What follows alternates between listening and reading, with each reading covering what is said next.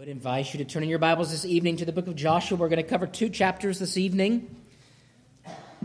Two chapters, chapter 20, concerning the cities of refuge, and chapter 21, the cities given to the Levites throughout the tribes.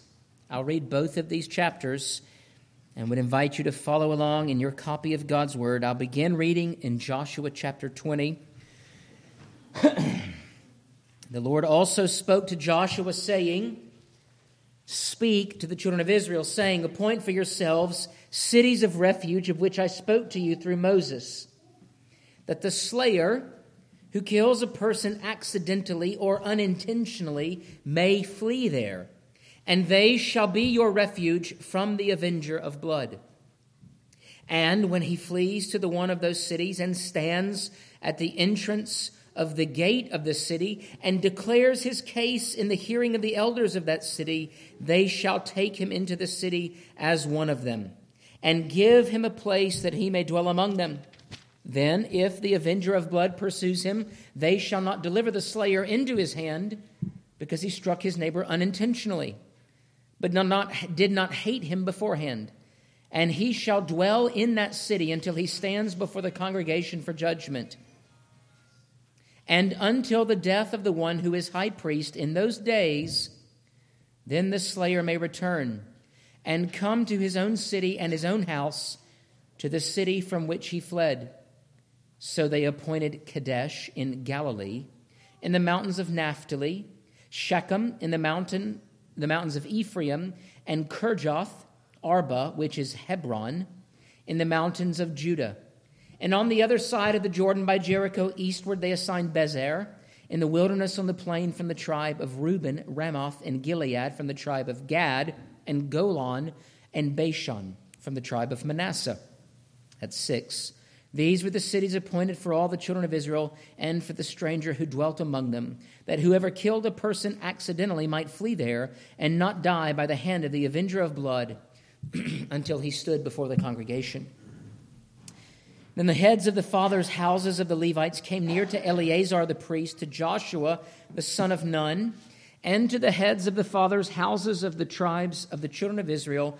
And they spoke to them at Shiloh in the land of Canaan, saying, The Lord commanded through Moses to give us cities to dwell in, with their common lands for our livestock. So the children of Israel gave to the Levites from their inheritance at the commandment of the Lord these cities and their common lands. Now the lot came out for the families of the Kohathites, and the children of Aaron, the priest, who were of the Levites, had 13 cities by lot from the tribe of Judah, from the tribe of Simeon, and from the tribe of Benjamin. The rest of the children of Kohath had 10 cities by lot from the families of the tribe of Ephraim, from the tribe of Dan, and from the half tribe of Manasseh. And the children of Gershon had 13 cities by lot from the families of the tribe of Issachar, from the tribe of Asher, from the tribe of Naphtali, and from the half tribe of Manasseh in Bashan. The children of Merari, according to their families, had 12 cities from the tribe of Reuben, from the tribe of Gad, and from the tribe of Zebulun. And the children of Israel gave these cities with their common lands by lot to the Levites, as the Lord had commanded by the hand of Moses. So they gave from the tribe of the children of Judah and from the tribe of the children of Simeon these cities which are designated by name, which were for the children of Aaron, one of the families of the Kohathites, who were of the children of Levi, for the lot was theirs first. And they gave them Kirjath Arba. Arba was the father of Anak, which is Hebron, in the mountains of Judah, with the common land surrounding it. But the fields of the city and its villages they gave to Caleb the son of Jephunneh and his possession. Thus, to the children of Aaron, the priests, they gave Hebron, with its common land, a city of refuge for the slayer, Libnah, with its common land, Jattir, with its common land, Eshtemoa, with its common land, Holon, with its common land, Debir, with its common land, Ain, with its common land, Juttah, with its common land, and Beth Shemesh, with its common land. Nine cities from those two tribes and from the tribe of Benjamin, Gibeon with its common land, Geba with its common land, Anathoth with its common land, and Almon with its common land. four cities. All the cities of the children of Aaron, the priests, were 13 cities with their common lands. And the families of the children of Kohath, the Levites, the rest of the children of Kohath, even they had the cities of their lot from the tribe of Ephraim. For they gave them Shechem with its common land in the mountains of Ephraim, a city of refuge for the slayer, Gezer with its common land, Kibzaim with its common land, and Beth Horon with its common land, four cities, and from the tribe of Dan, Eltekeh with its common land, Gibbethon with its common land, Aijalon with its common land, and Gath Rimmon with its common land. Are you picking up a common refrain? Four cities. And from the half tribe of Manasseh, Tanach with its common land, and Gath Rimmon with its common land, two cities. All the ten cities with their common lands were for the rest of the families of the children of Kohath. Also, to the children of Gershon of the families of the Levites from the other half tribe of Manasseh. They gave Golan and Bashan with its common land, a city of refuge for the slayer, and Be Eshterah with its common land, two cities. And from the tribe of Issachar, Kishion with its common land, Daberath with its common land, Jarmuth with its common land, and En Gannim with its common land, four cities. And from the tribe of Asher, Mishal with its common land, Abon I'm sorry, Abdon with its common land, Helkath with its common land, and Rahab with its common land, four cities. And from the tribe of Naphtali, Kadesh in Galilee, with its common land, a city of refuge for the slayer, Hammoth Dor with its common land, and Kartar, Kartan with its common land, three cities. All the cities of the Gershonites, according to their families, were 13 cities with their common lands. And to the families of the children of Merari, the rest of the Levites from the tribe of Zebulun, Jokneam with its common land, Kartah with its common land, Dimnah with its common land, and Nahalal with its common land. Four cities. And from the tribe of Reuben, Reuben, Bezer with its common land, Jahaz with its common land, Kadamoth with its common land, and Mephath with its common land. Four cities. And from the tribe of Gad, Ramoth in Gilead with its common land, a city of refuge for the slayer, Mahanaim with its common land, Heshbon with its common land, and Jazer with its common land. Four cities in all. So all the cities for the children of Merari, according to their families, the rest of the families of the Levites were by their lot 12 cities. All the cities of the Levites within the possession of the children of Israel were 48 cities with their common lands. Every one of these cities had its common lands surrounding it. Thus were all the cities. So the Lord gave to Israel all the land of which he had sworn to give to their fathers, and they took possession of it and dwelt in it. The Lord gave them rest all around, according to all that he had sworn to their fathers. And not a man of all their enemies stood against them. The Lord delivered all their enemies into their hand. Not a word failed of any good thing which the Lord had spoken to the house of Israel. All came to pass. Thus far, the reading of God's word. Let me pray for the blessing of the preaching of it. Lord, we come to you tonight. And we would ask that by your word preached, we might gain wisdom and insight, instruction, and Lord, that you would work in our hearts righteousness and joy, even in such ancient things. For your word is alive and at work. It is a sword that pierces our hearts, and we would ask, O oh Lord, that it would do that work of promoting in us godliness. We ask this in your name. Amen. We had a conversation recently in my house about whether or not you actually read the contract. You know what I mean? Anytime you sign up for something on the internet or on your phone and you scroll, scroll, scroll, scroll through the bottom all the way, how many of you have ever, even once, read that? Now, I know that when we read sections like this, you may go, oh my goodness. I say it again, as I've said it before.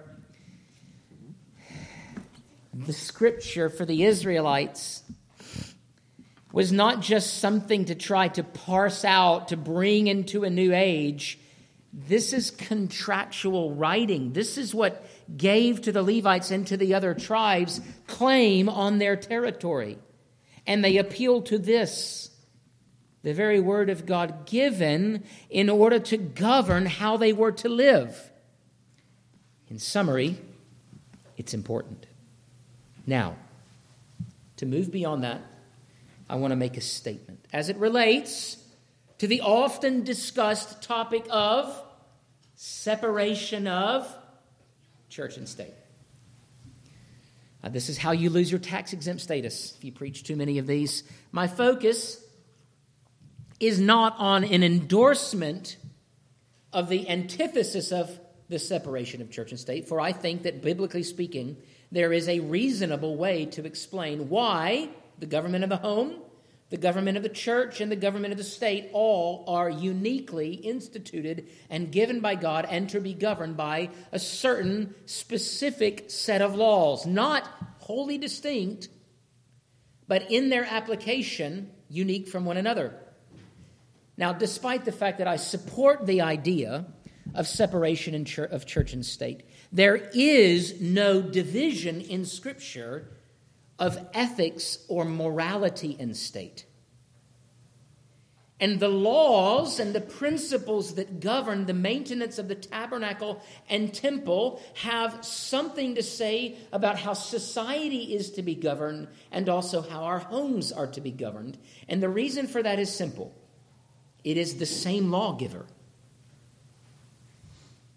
And as the same lawgiver, our Creator, He has a pervading, a pervasive, a overarching desire to promote the lives of those whom He loves and has made in His own image.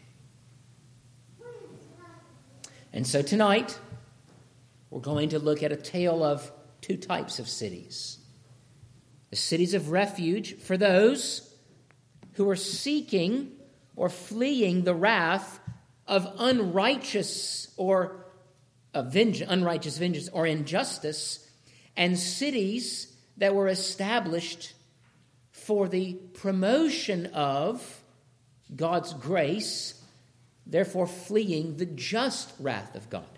Two points that I want to make then today as it relates to these cities. The first city, protection from the unjust wrath of men. Secondly, protection from the just wrath of God. And how these two cities both communicate God's intention to bring not only holiness among his people, but to protect the land itself from being defiled.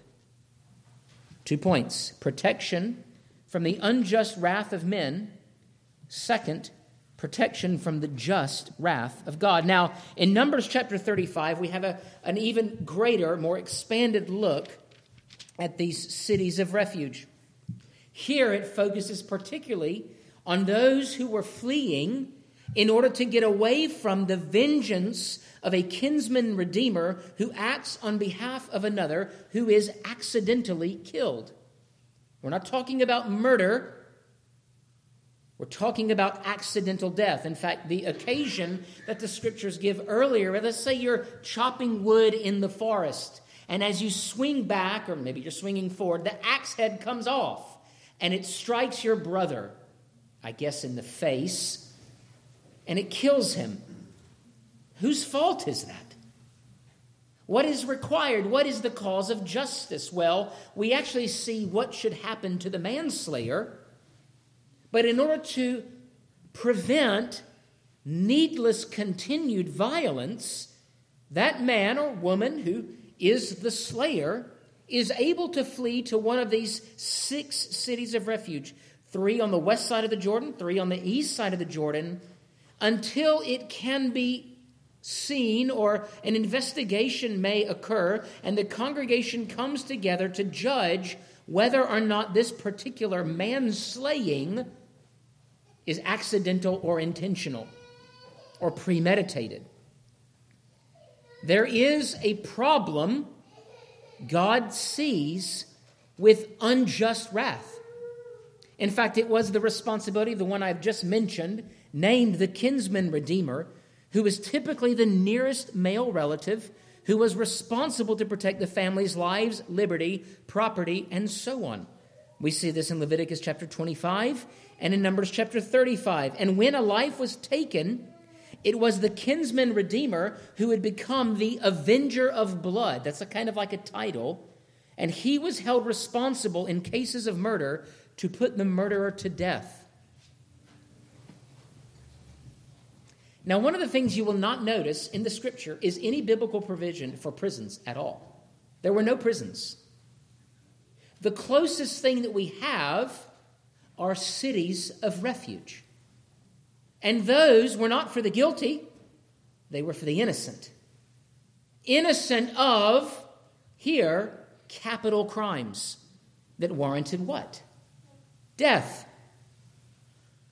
But in this case, if a man kills another unintentionally, he flees. He goes to the elders of the city and says, Listen, I don't know what's about to happen to me, but it may just be that someone is coming to avenge my blood. Hide me, as it were. Let me go into the city of refuge until the time comes when the congregation can meet for judgment. Or, or, and, the one who serves as the high priest dies.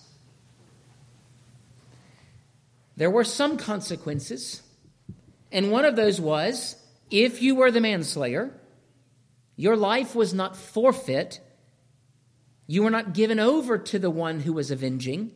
You were protected, but you had to live in that city. And there was another provision within it that if you were to leave that city and the avenger find you and he kill you, he was not guilty of murder. So, what is the call? The call is to obey God's word with the intention that if men are, well, assuming that men act like men, God provides for the society, for the state, a means of thwarting needless killing. And what is the reason for this that is given? So that there is no blood guilt in the land.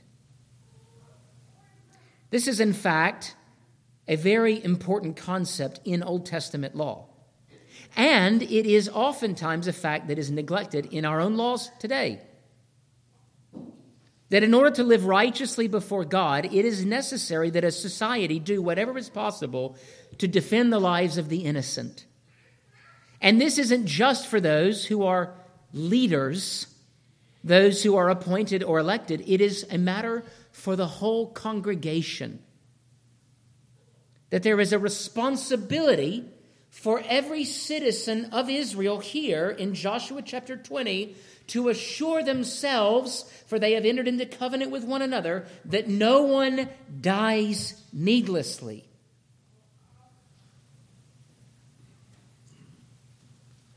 We are a far cry from Joshua chapter 20. In fact, in fact, the bones of the babies that we have killed in utero could probably build a city. In fact, anthropologists and archaeologists have gone back to these ancient cities in Central and South America, and they have seen that the foundations of these pagan temples were built on the bones of the old and the young. And we look at that and go, wow, that's horrific. I guess it's all how you dispose of it.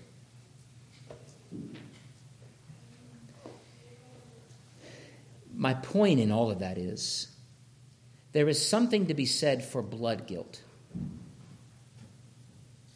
And a society that does not endeavor to protect the innocent has much blood upon their hands. To protect the innocent from the unjust wrath of men God gives here to Israel in the Old Testament laws that are given as an aid to how they should form society to do that very thing. And there are Christians today who would say that we have nothing to glean from these laws. okay. I, I'm, I am astounded. And of all the people that should be interested in seeking to wed biblical morality to every aspect of corporate governance, whether it's the family, the church, or the state, we should be looking for opportunities where the truth and the goodness and the beauty of God's word is manifest unto the blessing of our neighbors.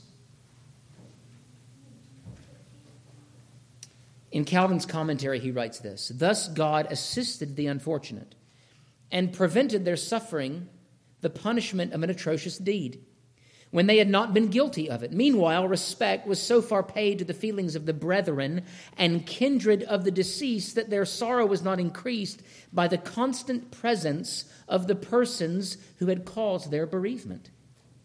Lastly, the people were accustomed to detest murder, since homicide, even when not culpable, was followed by exile from country and home to the death of the high priest. Now, the connection to the high priest is not incidental or accidental.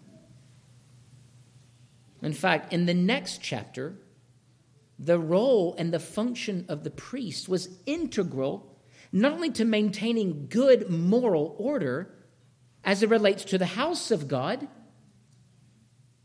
but in order to function as a society wherein righteousness flourishes what must be at the heart of all society the proclamation of divine law and the provision of divine righteousness in the altar. The law and the gospel that are not mutually exclusive, nor do they compete with one another, but are in fact beautifully brought together even in passages like Joshua 20 and Joshua 21. The priest is central in the life and the welfare of the people of God. Such that the life of the priest himself is connected to those who are culpable. And I think Calvin's principles reflect something of what we call, though it was before the language that was penned by the Westminster Confession, the general equity of the application of the Old Testament law of God. And I think we would do well to not just hear some sort of fancy, redemptive historical, though it isn't. Oftentimes it is used by some ministers as a see how clever I am, but oftentimes it is absolutely apt because the spiritual well being and the well ordered society of the saints depends upon the living priest. And of course, that living priest whom we have now is Christ. We cannot order a society, we cannot order our church, we cannot order our lives until the ministry of our great high priest is present. But oftentimes, I'm interested in application that goes beyond not just understanding how Christ is the fulfillment of Scripture, for we know that to be true. But how do we, as Christians who long to bless our neighbors, endeavor to live in such a way that the value of human life is manifested in our midst? How do we defend the cause of the innocent? How do we endeavor not to seek unholy vengeance, but to give that to God. How are we to deal with those who are found in such predicaments? Does this kind of stuff happen all the time? It does in our societies. And to whom do we look for instruction as to how to order it? Whom?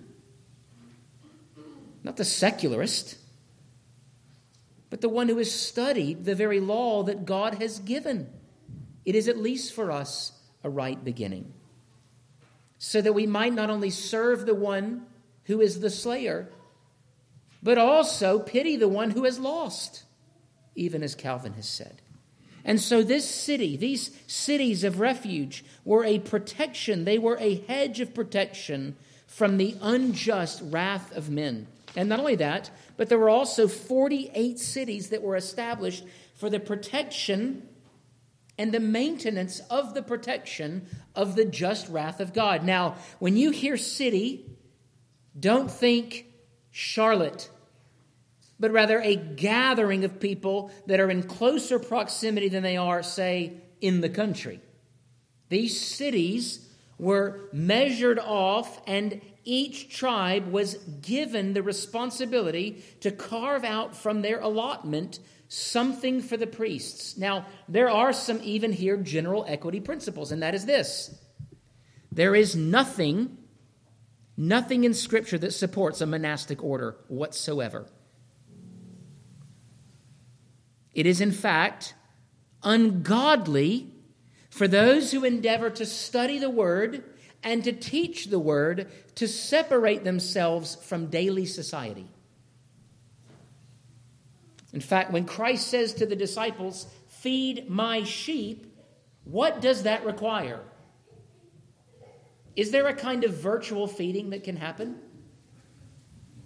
In fact, we learned our lesson recently in this sort of response to this virus that was afflicting many nations. In fact, I had a discussion with someone just recently about this very thing. Uh, the other day, we didn't, when it was cold, we didn't want to start a fire, so we thought it would be clever to turn on our television a recording of a fire. Let me tell you, it's not the same thing, even if it's in HD. There's no heat. Well, maybe there's a little bit of heat coming off the back of the television because the LEDs are lit up. But it's a totally different thing. In the same way, as it relates to the life of those who are called to maintain the house of God, whose inheritance was not in the land, but the house of God, it was essential to nurture the holiness and reverence of God among the people, that the Levites be there with them. Interspersed in their daily lives, and not just the lives of those Israelites um, who had not fled, but you see here in chapter 21 that two of those cities of refuge, Levites lived within. In the New Testament, we find this application to go to the widows and the orphans, to go to those who are in prison. We see Christ going to the lepers, those outcasts from society. Where did all of these gospel principles come from in the New Testament? It is just a messianic um, fulfillment of all of these things that we find in the Old. And so, everywhere the Israelites went, let's say they went to the Harris Teeter in Gershon, there would be a Levite walking down the produce aisle. How you doing? And they would commune with one another and they would check in on their neighbors. It wasn't just so that the Levites understood that their inheritance was not in the land, but in the house of God, but so that the right order may continue in the house so they may not be distracted by the normal affairs of the day. You see, they were to be devoted. In fact, one of the ways in which this general equity principle is maintained and say a pastoral call that churches often give to pastors is that they promise to give their pastors a wage that is essentially sufficient to free them from worldly care. Now, I don't know about you, but I cannot imagine an amount of money in this life where you can be wholly free from all worldly care. Do you understand what I'm saying? Because the human heart treasures what? More of what it has. But that principle is put in there because the congregation is saying this in order to help assist you in focusing upon the ministry of word and the shepherding of souls, we're going to make it so you don't also have to go wash cars or sell vacuum cleaners or some other thing so that you can focus on the affairs of God's covenant with us. We want you to be about the house. We want to make sure that when we come to the tent, the fire of the altar is burning so that we can bring our sacrifices. What happens if the priests cease to do their job? There is no protection from the divine wrath of God So, what is God weaving into the minds and the hearts of the Israelites through the maintenance or the establishment and the right maintenance of these kinds of cities? He is weaving into the lives, into the hearts of the Israelites, an understanding that He cares not only for their souls, He cares for their lives. And the provision of His covenant of grace is to establish a society of peace with each other that is man to man, and peace with God. He is fulfilling the two great commandments right here. And he is showing us how to do it to love the Lord God with all your heart, soul, mind, and strength, and to love your neighbor as yourself. To guard the lives of those who bear his image. Now, what does that mean for us? We as a body ought to promote the principles, not only the protection of the human soul, but also the human life. Now, for the church, Christ has actually given us two offices. He has given us the ministry of word that is to be ruled and governed by the session, and they are responsible for the right maintenance of the proclamation of the Word of God, such that if there is ever a minister in this pulpit who begins to spew forth false doctrines, the session of that church should say, You're out of here. That belongs to the session. The congregation calls the pastor, but the session is responsible that the truth of God's Word is always burning, it is always going forth. And in the same way, the diaconate that is given to the church is given in order to rightly maintain and support the lives of the saints, to promote life and good health.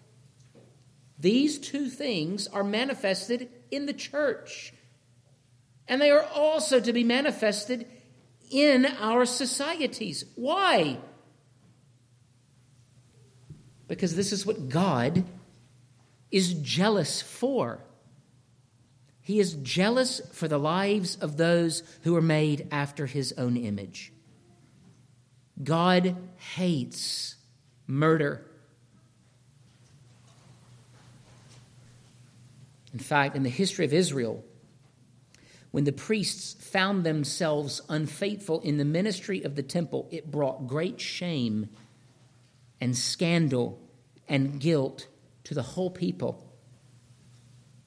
And in fact, even when, say, David the king committed his great sin with Bathsheba and then endeavored to cover it up with murder, it brought great shame and cursing not only in his family, but what? The entire nation. We, as a congregation of the Lord Jesus Christ, should endeavor to walk in such a way that we take the law of God and we say, all right, what is He saying to us in the right order of our homes, of our churches, of our state. All of it should be this it should be sermonic in form. To exalt the glory of Christ, to be jealous for the souls and bodies of men, because we live in a day and age where men not only, well, they despise the souls of men, right? How do we have we done that? We are not soul bearing creatures. We reject the origin of the human soul as being given to them by God, which naturally falls out how? We reject the value of the human body. And we don't know what it's for. And so, dear saints, we ought to seek to erect and preserve institutions and practices, both in our counties, our countries, our churches, that not only proclaim the grace of Jesus Christ, that there is an altar where our sins can be forgiven, but we are to take the principle of that redeeming work and we are to apply it to every facet of life. Even in our homes, how are we to do this? Well, parents, what are we to do? We are not to over discipline, which is always the tendency. That's my tendency. To be jealous for the glory of God at the expense of the hearts of my children. We are to maintain a ministry that promotes life and proclaims grace. Let's pray.